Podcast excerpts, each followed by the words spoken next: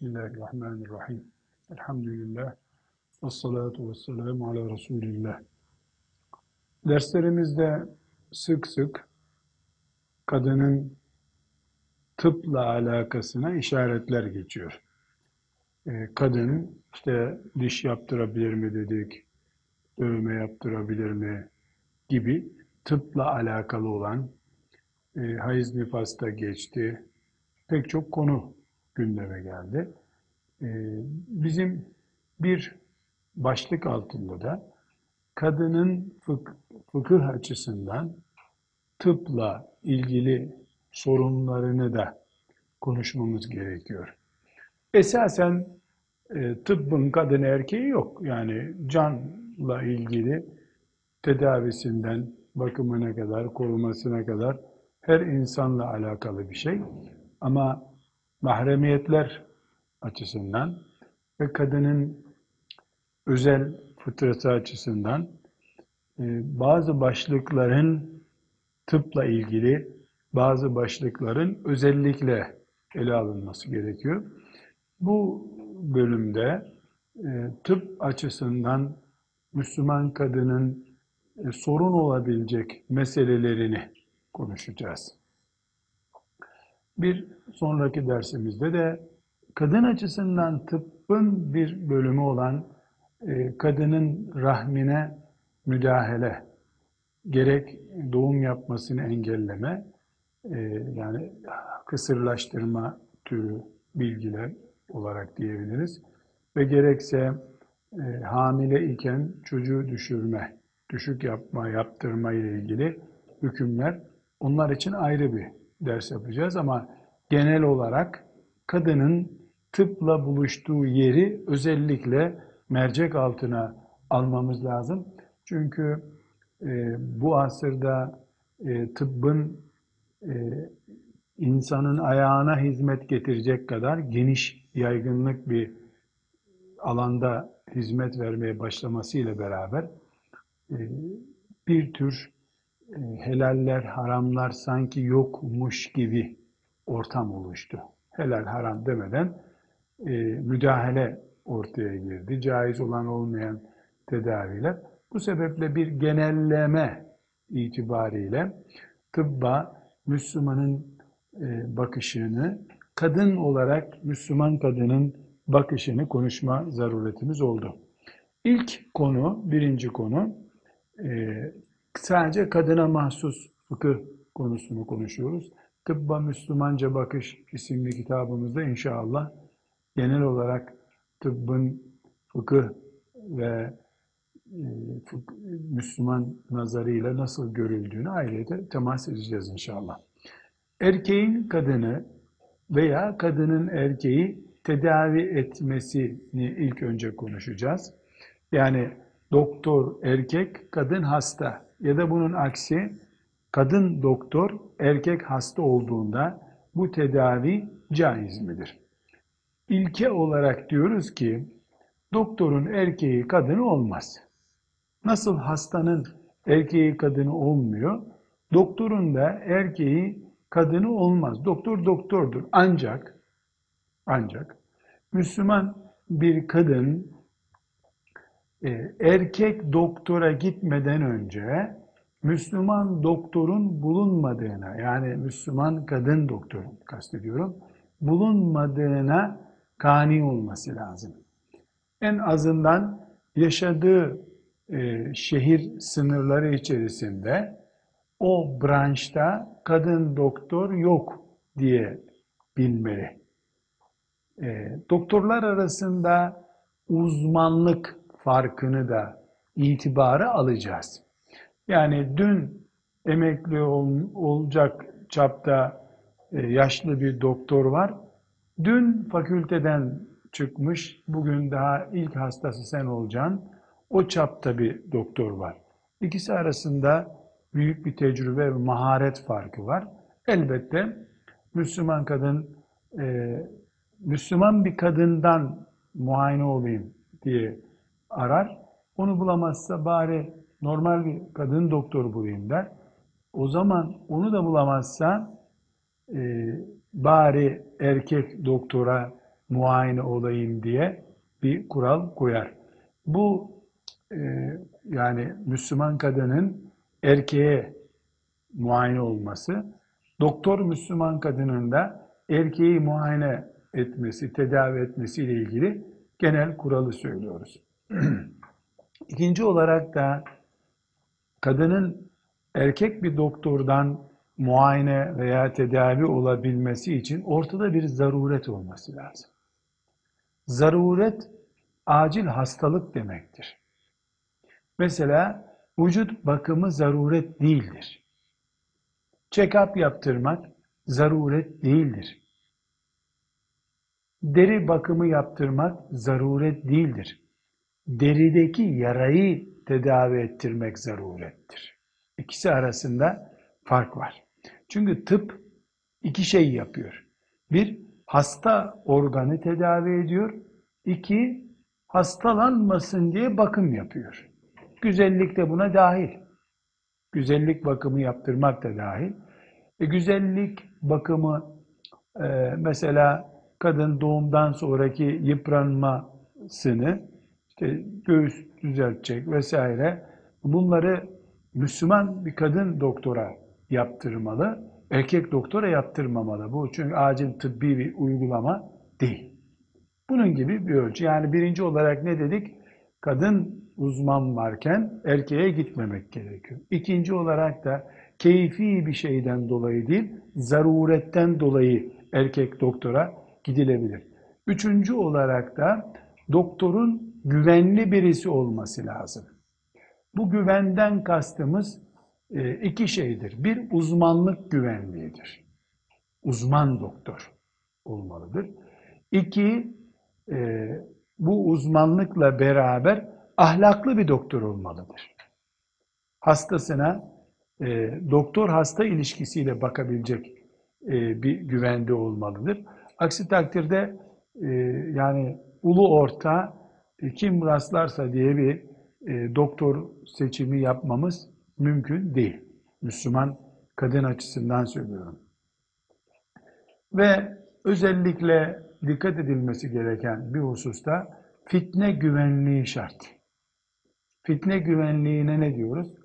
Yani e, genç bir hanımefendi, genç bir doktorla e, bir muayenehanede yarım saat tedavi maksatlı kalıyor.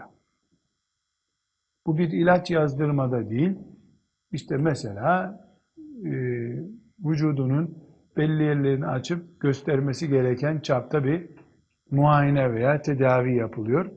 E, Müslüman bir kadın yukarıdaki maddelerde dedik ki bir zaruretten dolayı gidebilir ama annesiyle beraber gitmeli, babasıyla beraber gitmeli, kardeşi bir mahreminin yanına alıp gitmeli. Yapayalnız tek başına yani fitne ortamını da körüklemeyecek bir e, yapıda bunu yapmak gerekiyor. Evet, birinci Müslüman kadının tıpla buluştuğu yeri konuşuyoruz. Birinci konu erkek doktora gidebilir mi? Gidebilir, bir sıkıntı yok dedik. 3-4 tane de ayrıntılı madde getirdik. İkinci olarak Müslüman kadının tıpla en çok başının derde girdiği yer hayız meselesidir aybaşı bir oranda da lohusalıkla ilgili, nifasla ilgili sorunlarla da karşılaşır. Ee, mesela e, hiç doktor görmemiş e, genç bir hanımefendi aybaşı olayından dolayı ilk defa doktora gitmesi gerekir. Artık kadın erkek konusunu konuşmuyoruz. Yani kadın erkek doktor demiyoruz. Doktora gitmede kadına müdahale edilecek onu konuşuyoruz. Bu müdahale alanlarından ilki hayız konusudur. Aybaşı konusu diyelim Türkçe ismiyle. E, bu aybaşı konusundan kastımız şudur. E, mesela e, aybaşı gecikmesi olmuştur.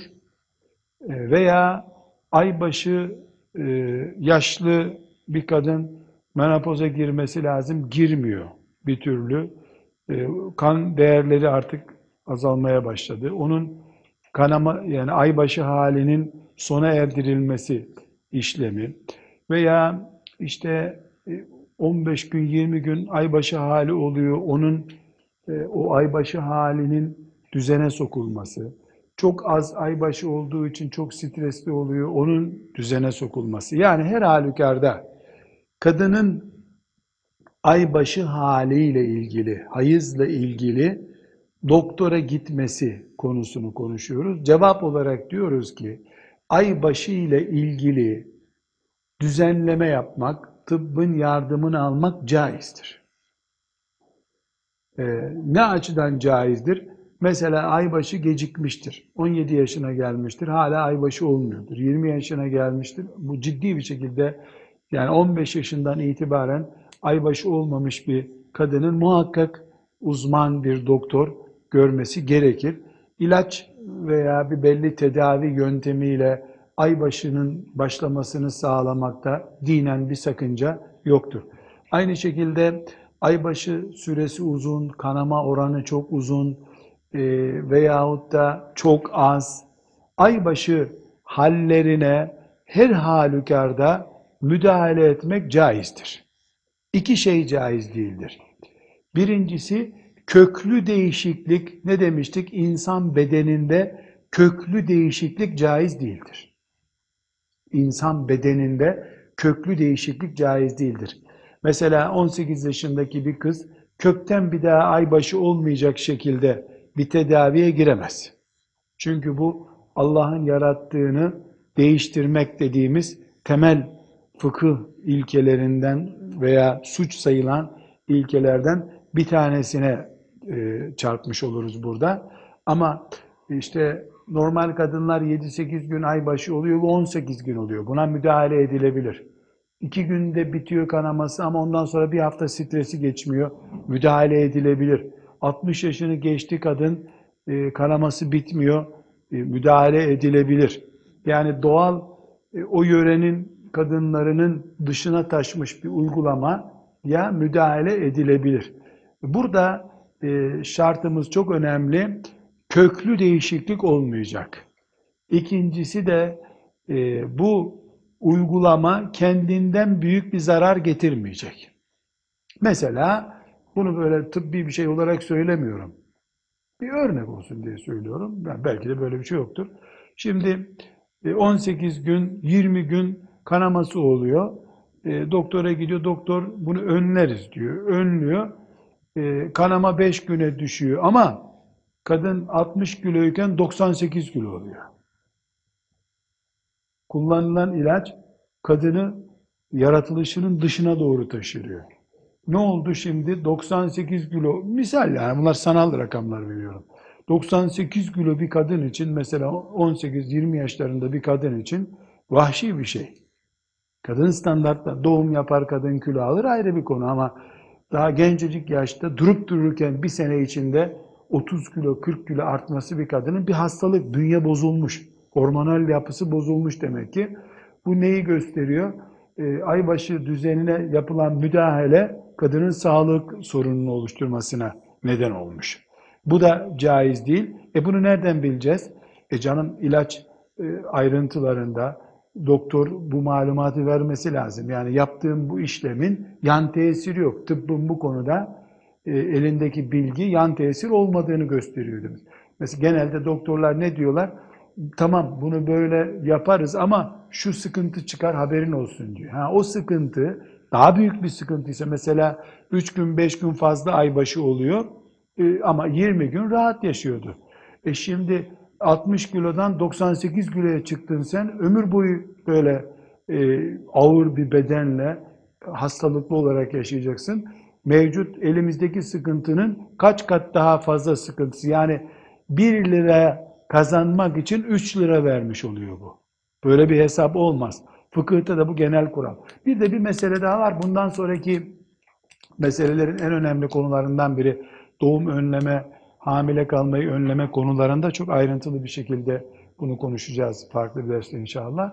Yani şimdi bu hayızla ilgili yapılacak tedavi e, avrati galiza dediğimiz kadınlık organı üzerinde el değme yöntemiyle yapılacaksa e, bunun öncelikle e, tıbbi bir işlem olduğu zaman caiz zaten. Tamam bu tıbbi bir işlem yapacağız. E, bu işi Müslüman kadının yapmasını isteriz. Kadının değil, Müslüman kadın doktorun. Müslüman kelimesinde sıkıntı oluyorsa, Avrupa'da şurada burada bulamıyorsa kadın ararız. E, erkek doktora avrati galiza bölgesine müdahale e, edilecek bir işlemde mümkün olduğu kadar erkek doktor yok sayılmalı. Ama e, basuru tıkanmış bir e, kadının basurda artık ateş hararet basmış, ölüm düzeyine gelmiş. E, erkek kadın onun arama hakkı yok artık. O ambulansla alt, hastaneye kaldırılmış birisi için bu kurallar geçerli değil. Bütün bu kuralları biz kim için konuşuyoruz? Tedavi olan birisi için. Tedavi olmak, hastalıktan tedavi olmak başka bir şey. Ambulansla acile kaldırılmak başka bir şey. Ambulansla acile kaldırıldı mı erkek, kadın Allah ne kadar kolaylık verdiyse ancak o kadarına e, müdahale edilebilir. Prensibimiz bu şekilde. Kadının fıkıhla özellikle sadece kadının e, fıkıh açısından bağlantılı olduğu tıp konularını konuşuyoruz. Bunlardan bir tanesi başka bir konuda e, bekaret zarı konusudur. Bekaret e, zarının üzerindeki müdahaleler e, tıbbın teknolojik olarak ilerlemesiyle beraber genişledi. E, bunu şu şekilde e, üç ana başlıkta toparlayabiliriz. Yani bilhassa kızlık zarı, bekaret zarı ismini nasıl kullanıyorsak e, tıbben e, mesela bekaret zarı kalınlığı, genişliği gibi bir nedenle kadının sağlığına zarar vermeye başladığında e, doktor müdahalesiyle delinebilir. Kulak delmek, küpe delmek gibi bir şey bu o zaman. Yani ben hastalıkların ayrıntılarını bilmiyorum ama gelen sorulardan e, bu anlaşılıyor. Yani tıpkı nasıl e, geniz eti oluyor insanlarda, gidiyor hastanede burnundan et aldırıyorlar filan, nefes alamıyor mesela. Ona ne yapıyor? Burnunu deyim yerindeyse deliyorlar, e, eti alıyorlar oradan, kemiği ya da kırıyorlar, nefes rahat alsın diye. E, bekaret zarında da anladığım kadarıyla böyle bir şey oluyor.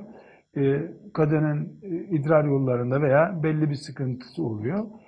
Bu bekaret zarının tıbbi bir müdahale ile belli bir oranda kesilmesi, genişletilmesi yani evli olmayan bir kadın için, bekar, bakire bir kız için bunu söylüyoruz. Bu caizdir. Yeter ki bu bir e, güvenli doktor tarafından tespit edilmiş olsun. Yani şöyle bir uygulama olmaz. Herhalde bu zardandır bu zarar. Keselim bunu. Öyle değil. Doktor imza atacak. Sorun şudur. İşte ultrasyonla tespit edilmiştir. Loop cihazıyla tespit edilmiştir. Sorun budur. Ee, bu kadar müdahale edilmesi gerekiyordur diye rapora imza attı mı uzman, muhtemet, güvenilir bir doktor böyle bir müdahale caizdir. İkinci e, olarak da bekaret e, zarıyla ilgili olarak keşif ve tedavi de caizdir. Yalnız ağır avret bölgesi dediğimiz avreti galizeye müdahalede uzman ve kadın doktor şartını vurgulamıştım. Onu tekrar etmiyorum. Yani diz kabağı ile göbek arasındaki alana müdahalede özellikle mümkünse erkek doktor olmayacak. Ama her halükarda e, erkek doktor e, hiçbir şekilde caiz değil demiyoruz. E, yani İstanbul'da e, böyle bir doktoru var. Erzincan'dan kalkıp hastanın İstanbul'a gelmesi gerekmez. Böyle bir çok uzak bir bölge çünkü. Ama Erzincan'daki hasta Erzurum'a gitmeli. 150 kilometre bir mesafe. Yani bunu mümin aramalı, yorulmalı, bulamadım deyince erkek doktora gitmeli. Bekaretlik zarı ile ilgili uygulamada dedik ki zara müdahale gerekebilir. Bu müdahale caizdir tıbbi bir nedenden dolayı. İkinci olarak da bekaret zarı keşfi de caizdir. Yani bu keşiften şu kastediliyor. Belli bir itham, e, belli bir muayene gereği, e, evlilik öncesi belli bir araştırmadan dolayı tıbben gerekmesi halinde bahsettiğim kadın e, doktor şartı ile böyle bir tedavi caizdir. Yani çok basit bir benzetme yapayım. İnsanın kulağı neyse, şu kulak dediğimiz şey, orasını da öyle bir organ kabul edip nasıl kulağa müdahale ediliyor. İşte şurası yaralandı, burada e, çıban çıktı vesaire gibi bir sebeple aynı şeyler geçerli. Şu kadar ki buradaki kulak e, normal tıbben kolay müdahale edilecek bir yer. Öbüründe ise işte bahsettiğimiz avret sıkıntıları ortaya çıkıyor. Bu hususla ilgili Allah sizi ve ümmetimizi muhafaza buyursun. Ee, zinanın yaygınlaşma e, sürecinden kaynaklanan bir sıkıntı daha var. E, bekareti konusunda e, afet yaşamış, e, sıkıntı yaşamış, zina görmüş ve o bataklığa düşmüş e, kızların e, zarlarını tıp yeniden dikme imkanına sahip. Bu e, dikme e, imkanı e, herhangi bir şekilde erkek, kadın hangi doktor tarafından yapılırsa yapılsın haramdır. Yani zina bir haram, böyle bir müdahale ikinci bir haram. Çünkü bunu yapan birisi zinasını gizlemek için bunu yapıyordur. E, zinayı gizlemek sadece kendi açısından bir günahını örtmek, tövbe etmek için olsa bir sıkıntı olmayacak. Ama evleneceği erkeği aldatmak için. Çünkü e, bu bir büyük koz erkeğin elinde, büyük bir koz. E, bunun için yaptığından dolayı bu yapılan şey haramdır. Bekaret zarını yeniden diktirmek yoktur. Bunu yapan doktor da haram işlemektedir. Kadın doktor bile olsa bir şey değişmiyor. Burada bazı alimler, bu asırda yaşayan bazı alimler, eski kitaplarımızda böyle diktirme diye bir şey yok. Çünkü e, bu konu tıbbın modernleşmesiyle beraber e, gündeme gelmiş bir konudur. Bu asırda ortaya çıktı. E, büyük tecavüz olaylarında e, yıllar önce belki sizin yaşınız gereği zor hatırlayacaksınız. Bosna'da e, böyle facialar olmuştu. Toplu katliam gibi e, iffet e, tecavüzü gören Müslüman kadınlar vardı. E, onların e, böyle bir tıbbi yardım almalarının caiz olabileceği söylenmiştir. E, ama umumen fukahamızın e, bekaret zarının iade edilmesi, yeniden yerine dikilmesiyle ilgili görüşü bunun caiz olmayacağı şeklinde hele zinadan dolayı böyle bir e, duruma düştüğünde bir bayanın bunu düzeltmesi katiyen e, caiz değildir. Bunun bir başka ayrıntısı da e, hilkaten yani yaratılış itibariyle e, zardaki bir eksiklik e, veya e, bir yırtılma yani e, haram e, biz zaten evli olarak e, evlendikten sonra e, zar diye bir arama yok. E, ama haram bir ilişkide yok. E, doğal bir sıkıntıdan dolayı e, kendiliğinden yıpranmalara ikinci maddede demiştik zaten tıbbi müdahale, muayene ve tedavi yapılması caizdir. Yeter ki söz konusu olan şey zina haramını gizlemek için yapılmış bir uygulama olmasın. Kadınların tıpla bağlantılarını e, konuşuyoruz. Bu konulardan yani kadın ve tıbbın birleştiği konulardan bir tanesi de evlilik öncesi yeni uygulamaya başlanan tedavidir. Veyahut da muayene diyelim veya tahlil ismini ne derseniz deyin. Bu şu şekilde yapılıyor. Yani erkek ve kadın gidiyorlar evlilik e, izin ya da nikah belgesi alabilmek için e, gidiyorlar e, muayene oluyorlar doktora. E, bu muayene E, normalde işte ufak bir kan tahliliyle yapılıyor herhalde. Ama e, doktor tereddüt ettiğinde jinekoloğa gönderip yani kadın hastalıklarına gönderip ayrıntılı e, muayene isteyebiliyor kadından. Yani hamile kalma, çocuk doğurma yetenekleri, kan yapısı, işte hepatit filan taşıyor mu? E, veya belli bir e, alet yardımıyla rahim kanseri tedavisi yapıyor, incelemesi yapıyor. Bazen rahim içinden parça alıyorlar, o parçayı tahlil ediyorlar, bez müdahalesi yapıyorlar. E, bütün bunlar e, beraberinde bazı psikolojik ve sosyal sorunlar getirir. Zaten bu hususta bu uygulamayı yapanlar da bu yüzde yüz çok iyi bir şeydir filan diyemiyorlar. Gerekli olduğunu herkes söylüyor. Muasır ulema da bunun gerekli olduğunu, caiz olacağını söylüyorlar. Ama e, ben e, fıkıh dışında ilave etmek istediğim bir şey var. E, belli bir sorun çıkması halinde bilhassa kız için çok riskli bir şey bu. Yani evleniyorsun, evlilik ya nasip Allahu Ekber deyip yola çıkıyorsun. Bir sene sonra filan hastalığın olduğu anlaşılıyor. Karı koca herkes hastalığına bakıyor.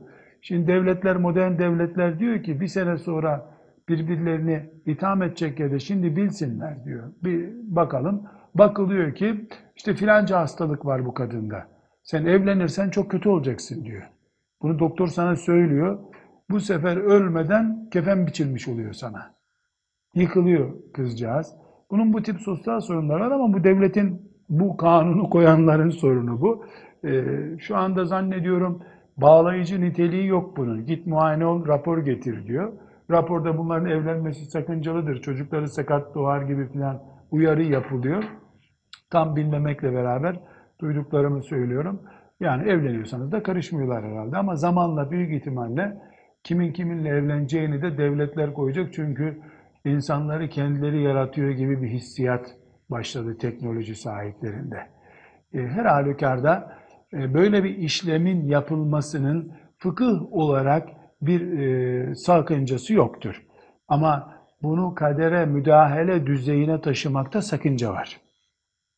Yani filan tahlilin sonucunun illa o tahlildeki hastalığı ortaya çıkaracak şekilde anlaşılması doğru değil. O düzeye götürmeden e, muayene ve tahlil ve evlenecek adaylara e, bunun sunulması e, çok makul, normal bir şey. Benim tavsiyem nişan ve benzeri şeyler yapılmadan bu tahlil yapılmalı. E, yani bu biraz daha güvenli. Nişan yapılmış, düğüne 15 gün var. E, ondan sonra hadi bakalım bir tahlil, tahlil sonucu olumsuz çıktı. Eyvah, kıyamet koptu. Ben yani öyle düşünüyorum ama çok da böyle bilerek söylediğim bir şey değil. Bir başka e, kadının tıpla kesiştiği yerler açısından bir başka sorun da e, çocuk doğurma yeteneği olmayan e, yani e, çocuk doğurup anne olma kabiliyeti zayıf olan kadınların tedavi olması. Halk buna tüp bebek diye bir şey diyor. Tüp bebek, yani tüpe gelinceye kadar bir sürü bebek çeşitleri var. Ee, bu şer'an, dinen nedir? Bunu da konuşmamız lazım. Çünkü e, bir kadının e, dışarıdan e, müdahale görerek, yani tıbbi tedavi e, görerek çocuk sahibi olma süreci hayalı Müslüman bir kadını çıldırtacak kadar zor bir süreç. Yani bu hususu sorarken Müslüman hanımları e, öyle bunalıyorlar ki onların utanma ve bunalmasından ben bile sıkıldığım oluyor. Yani ben bile utanmaya başlıyorum. İşte şunu yapacaklar, şöyle yapıyorlar diye. Kocasına sorduruyor, kocası utanıyor. Kendisi sormaya, kendisi utanıyor. E, kolay bir süreç değil. Bunun adına e, tüp bebek demek istemiyorum. Tüp bebek çok sonraki bir şey. Yani ondan önce e, tıbben e, çocuk doğurmasında sıkın yani e, kadının doğurmaya yönelik kabiliyeti zayıf, tamamen doğurma yeteneği sıfır olan akim yani kısır bir kadına büyük oranda müdahale yapılamıyor zaten. Helal müdahale yapılamıyor. Haram müdahale yapılıyor. Ee, ama helal müdahale yapılacak düzeyde mesela işte yüzde yetmiş filanca şey değer gerekiyor doğum yapmak için. Ee, bu kadında yüzde kırk beş bu. Bu aradaki yirmi beşi şununla bununla kapatsak doğum yapar kadın deniyor. Buna tıbbi müdahale diyoruz. Yani bunu kastediyoruz. Şimdi burada temel prensibimiz şudur.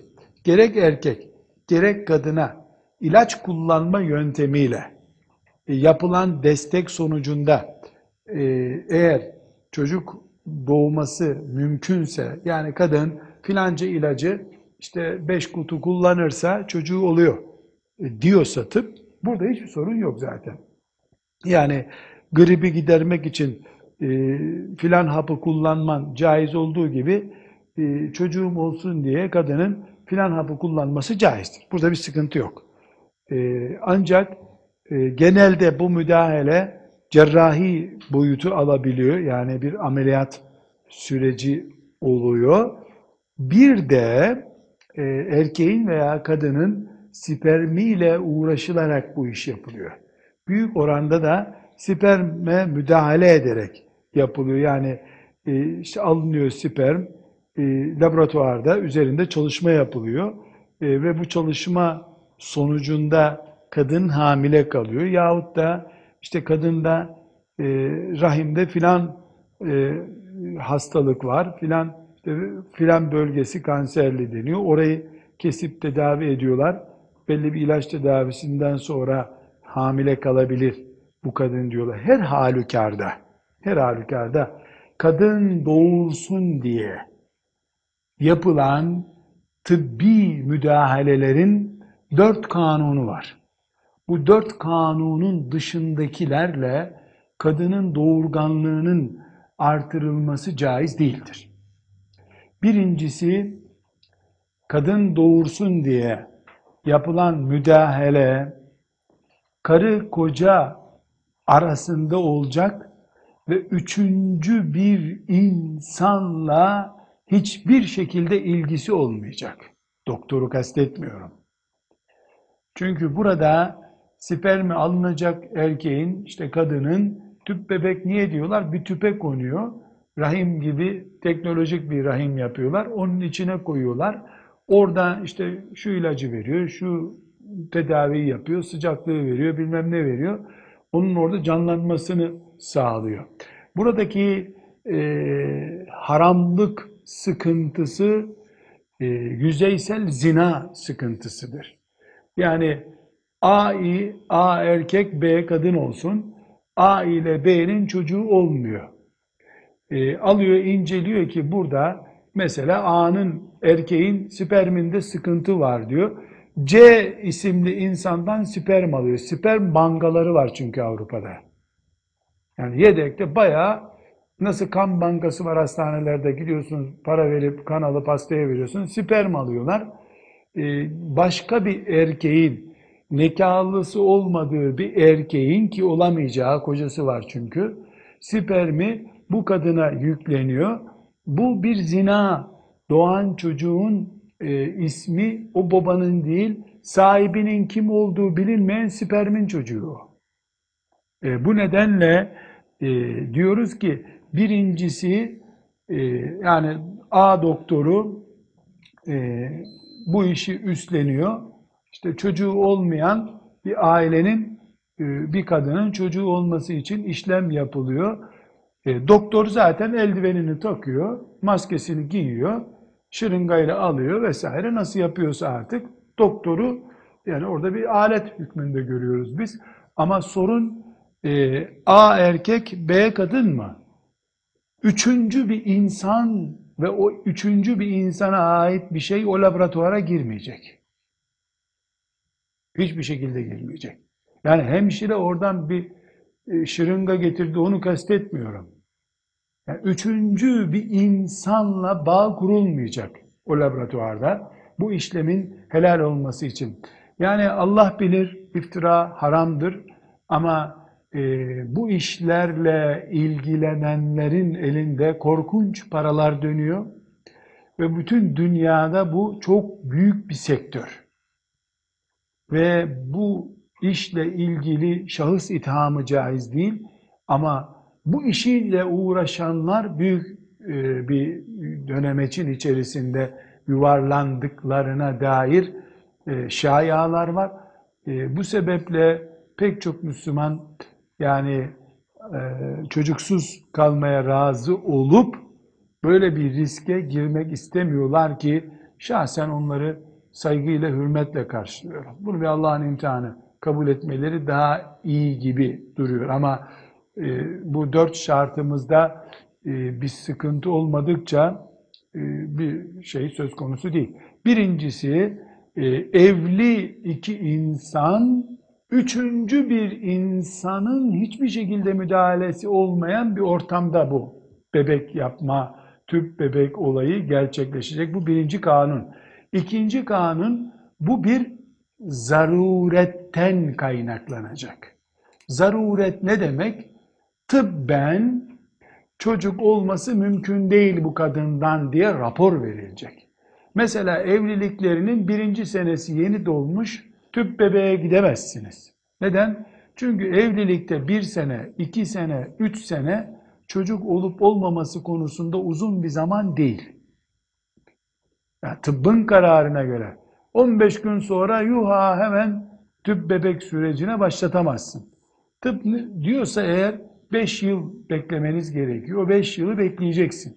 Artı diyorsa ki e, tıp hayır e, filanca yapı bozuk bu kadında veya erkekte filanca yapı bozuk.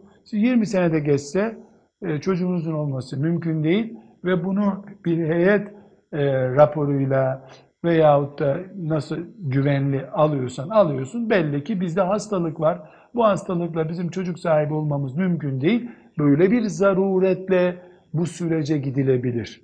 Yoksa mesela işte A, B vesvesesinden dolayı hemen tüp bebeğe işte hamilelikte kolay oluyormuş vesaire gibi şeytani bir gerekçeyle bu teknolojiyi kullanmak caiz değil. Üçüncü olarak da hangi çeşidiyle olursa olsun evli kocanın dahil yani e, karı koca oldukları halde bir insan menisinin sperm dedikleri şeyin dondurulması caiz değildir. E, bu dondurma süreci risk taşıyor. Donmuş, dondurulmuş, dondurulacak sperm kullanamayız. Bu da üçüncü e, güvence.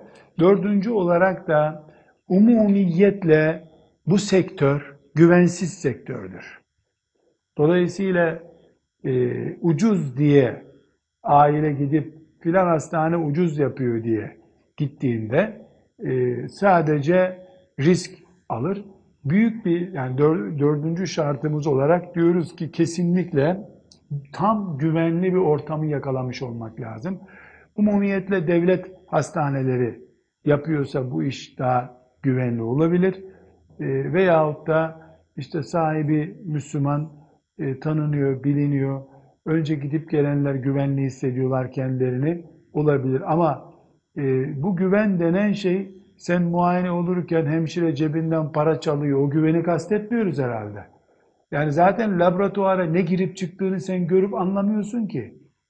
Sana yat diyorlar, yatıyorsun. E, aç kolunu iğne vuracağız diyorlar, açıyorsun, iğne vuruyorsun. Ne yaptıklarını anlamıyorsun ki. Yani bunu en azından tıptan anlayan, e, bu işlemlerin nasıl yapıldığını bilen birisine danışma hizmeti yaptırarak yapmak lazım. Ama her halükarda e, Allah'a el açıp bu hallere, bu soruluklara düşmemek için dua etmek gerekir. Tıpla kadının buluştuğu alanlardan birisi de yine bu e, sözünü ettiğimiz e, kadın sorunlarından bir tanesi e, teknoloji sayesinde gelişmiş, başımıza bela olmuş e, rahim kiralama ve rahim değiştirme sorunudur. Bu başlığı belki bu konuları böyle dinlememiş, hastasını görmemiş biri olarak anlamayabilirsiniz. Allah muhafaza buyursun. E, genel olarak fıkıh kuralı şudur. Erkek veya kadında tenasül uzuvlarının yedek parçası olmaz. Değiştirilmesi olmaz, kiralanması olmaz. Rahim kiralamak bizim şeriatımızda mümkün değildir. Bütün çeşitleriyle rahim kiralama, rahim değiştirme, salgı bezlerini alıp başka bir mesela bir ölünün parçalarını alıp takıyorlar. Yani kalp yedek kalp olabilir. E, filancanın e, işte gözü filancaya takılabilir. Cinsel organlar, tenasül uzuvu dediğimiz cinsel organlarla bu işlemin yapılması caiz değildir. Bir başka meselemiz hamileliğin engellenmesi meselesidir. Bununla ilgili de e, geniş bir ders yapmamız gerekiyor. Çünkü bu asrın en riskli konularından ve en yoğun sorulan sorularından birisidir. Hamileliğin engellenmesi demek, çocuk yaratılmasını istememek demek. Bu bireysel bir tedbir yoluyla eşler arasında, karı koca arasında bireysel bir tedbir yoluyla gerçekleşiyorsa bir sıkıntısı yok. İlaç kullanılıyorsa, ilaçla yapılıyorsa bu engelleme, ilacın kalıcı bir zararı olmaması lazım.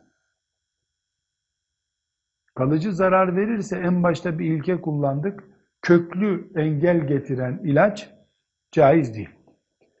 Ameliyat gibi bir yöntemle, kordon bağlama ve benzeri sistemlerle yapılıyorsa, öbür ameliyatla geri alınabiliyorsa bu bir sıkıntı yok. Yani parmağına bir ip bağlıyorsun sonra çözüyorsun. Böyle kolaysa bir sıkıntı yok. Hayır. E, kadın üzerinde veya erkek üzerinde bir işlem yapıyorsun. Bir daha geri dönüşü yok o işlemin. Hayır. Bu caiz değil o zaman. Bir cihaz koyma yöntemiyle oluyorsa işte filan cihaz, şu cihaz konuyorsa eğer bu takdirde önümüze bir sorun çıkıyor. Bu cihaz omuzuna filan takılacaksa zararı yok. Ama avreti galize dediğimiz bölgeye müdahaleyle takılacak bir cihaz ise eğer, avreti galiza bölgesine ancak tıp nedeniyle müdahale edilebilir.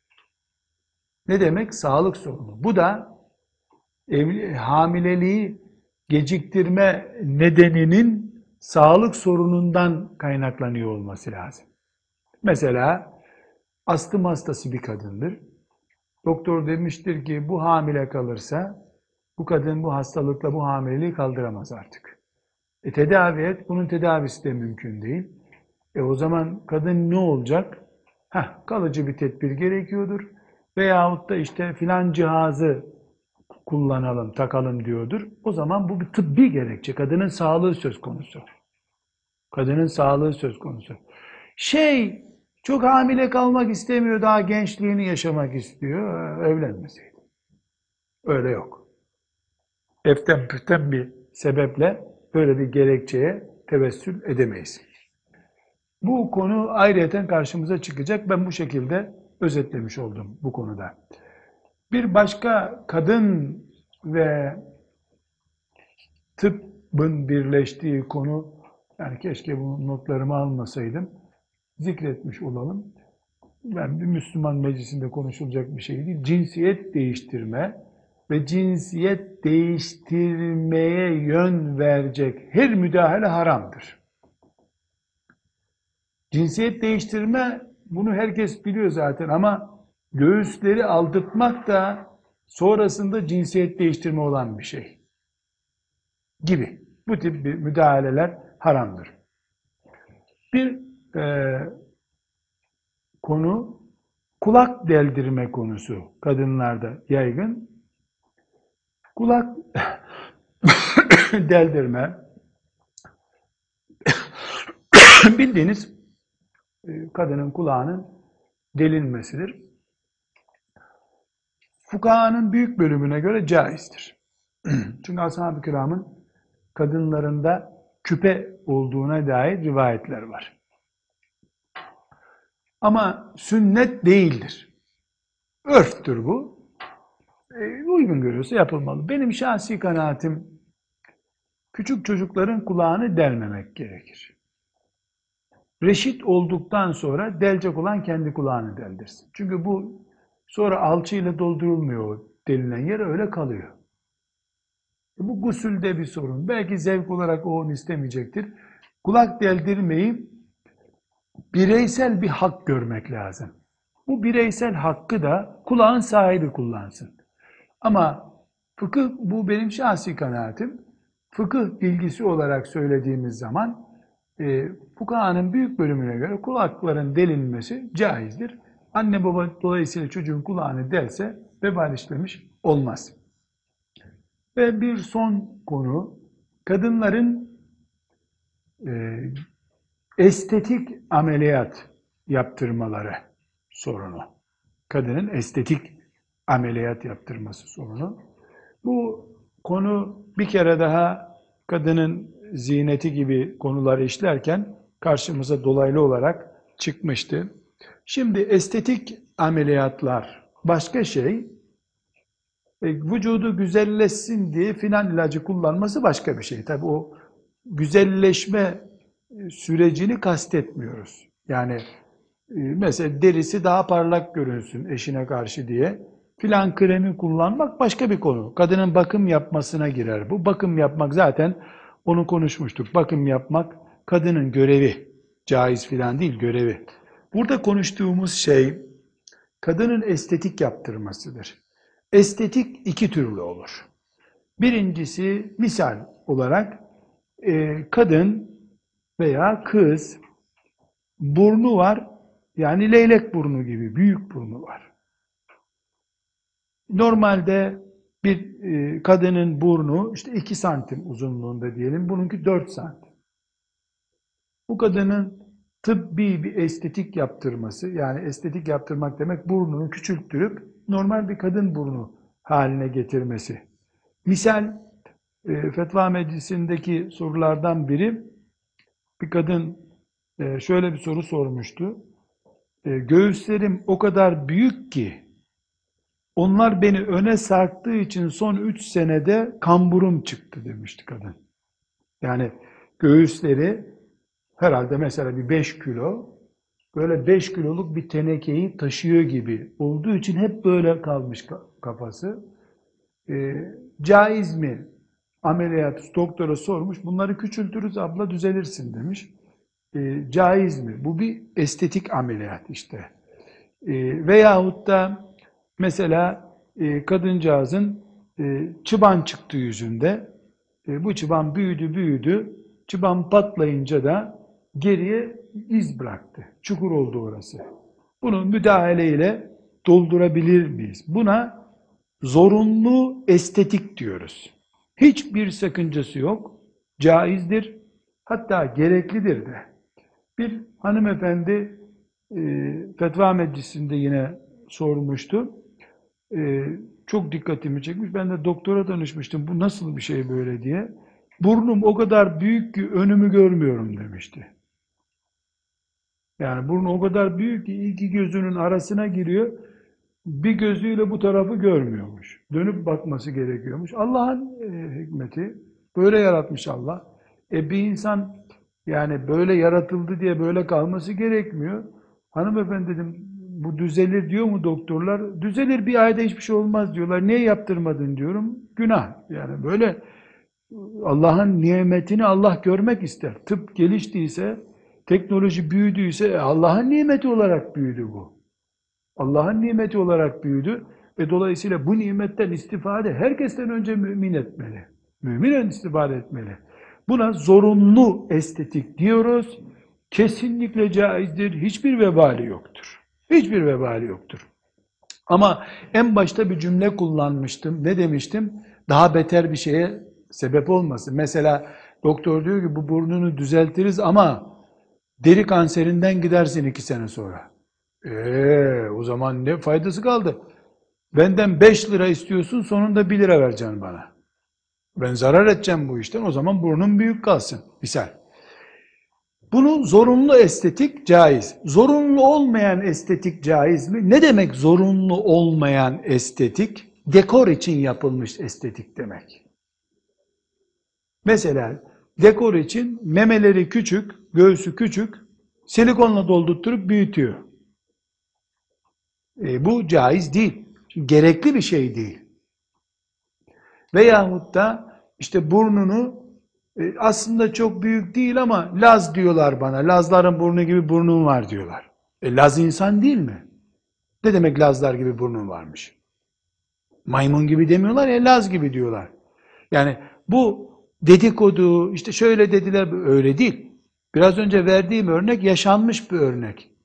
Önümü, sağımı, solumu göremeyecek kadar burnum büyük diyor. Bu bir yangın gibi, afet gibi bir şey bu. Bu caiz. Ama sırf işte ben şuralıyım, buralılara benzemiyorum, filancalara benziyorum, bari estetikle buralılara benzeyeyim. Karpuz mu zannettin? Tarlaya götürüyorsun, çekirdeğiyle oynayıp ondan sonra değişik bir karpuz çıkaracaksın karşımıza. İnsanın yaratılışıyla oynayamayız. Yaratılışta normal insanlarda olmayan arızaları düzeltiriz. Tıp bunu yaparsa yaptığı çok mübarek bir şeydir.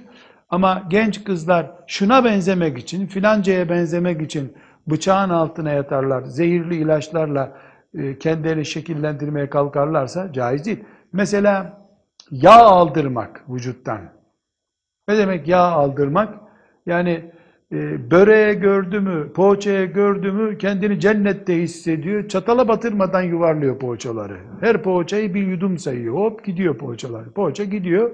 Ondan sonra akşama kadar da televizyonun bilgisayarın başında otur. Şiş şiş şiş kocaman ol. E, zayıflamak da mümkün değil. Yağ aldırıyor. Öyle olmaz. Gereksiz bir şey bu. Sana peygamberin dememiş miydi birkaç lokma yeter? Ha? Adem oğluna midesinden büyük belası yok dememiş miydi? Bu bir zaruret değil. Bu bir keyif. Keyif içinde şeriatımızla, dinimizle oynayamayız. Evet, estetik estetik e, konusu son konu. Kadının estetiği tabii özellikle konuşuyoruz. Erkeğinki de hemen hemen böyle ama kadının estetik konusu biraz daha narin ve farklı. Estetik e, zaruretten kaynaklanıyorsa hiçbir vebali yoktur, caizdir. Hatta Allah'ın bir nimeti olan teknolojiyi bu kullandı, bu alanda kullanmasa vebale girer belki de kadın. Sırf bu yüzden mesela evlenemiyorsa vebale girer. Niye Allah'ın nimetini kullanmıyorsun? Nasıl Allah mal verdiği zaman zengine e, güzel bir elbise olarak onu üstünde göreyim diyor. Teknoloji de Allah'ın nimeti. Görmek ister Allah kulu üzerinde. Bu şekilde e, bu hükümlere bakıyoruz. E, dediğim gibi tıbbın ilgi alanına giren hamileliği önleme ve benzeri konularla bir kere daha bu kadın ve tıp konusunu ele alacağız inşallah. Ve sallallahu ve sellem ala seyyidina Muhammed ve ala alihi ve sahbihi ecma'in velhamdülillahi rabbil alemin.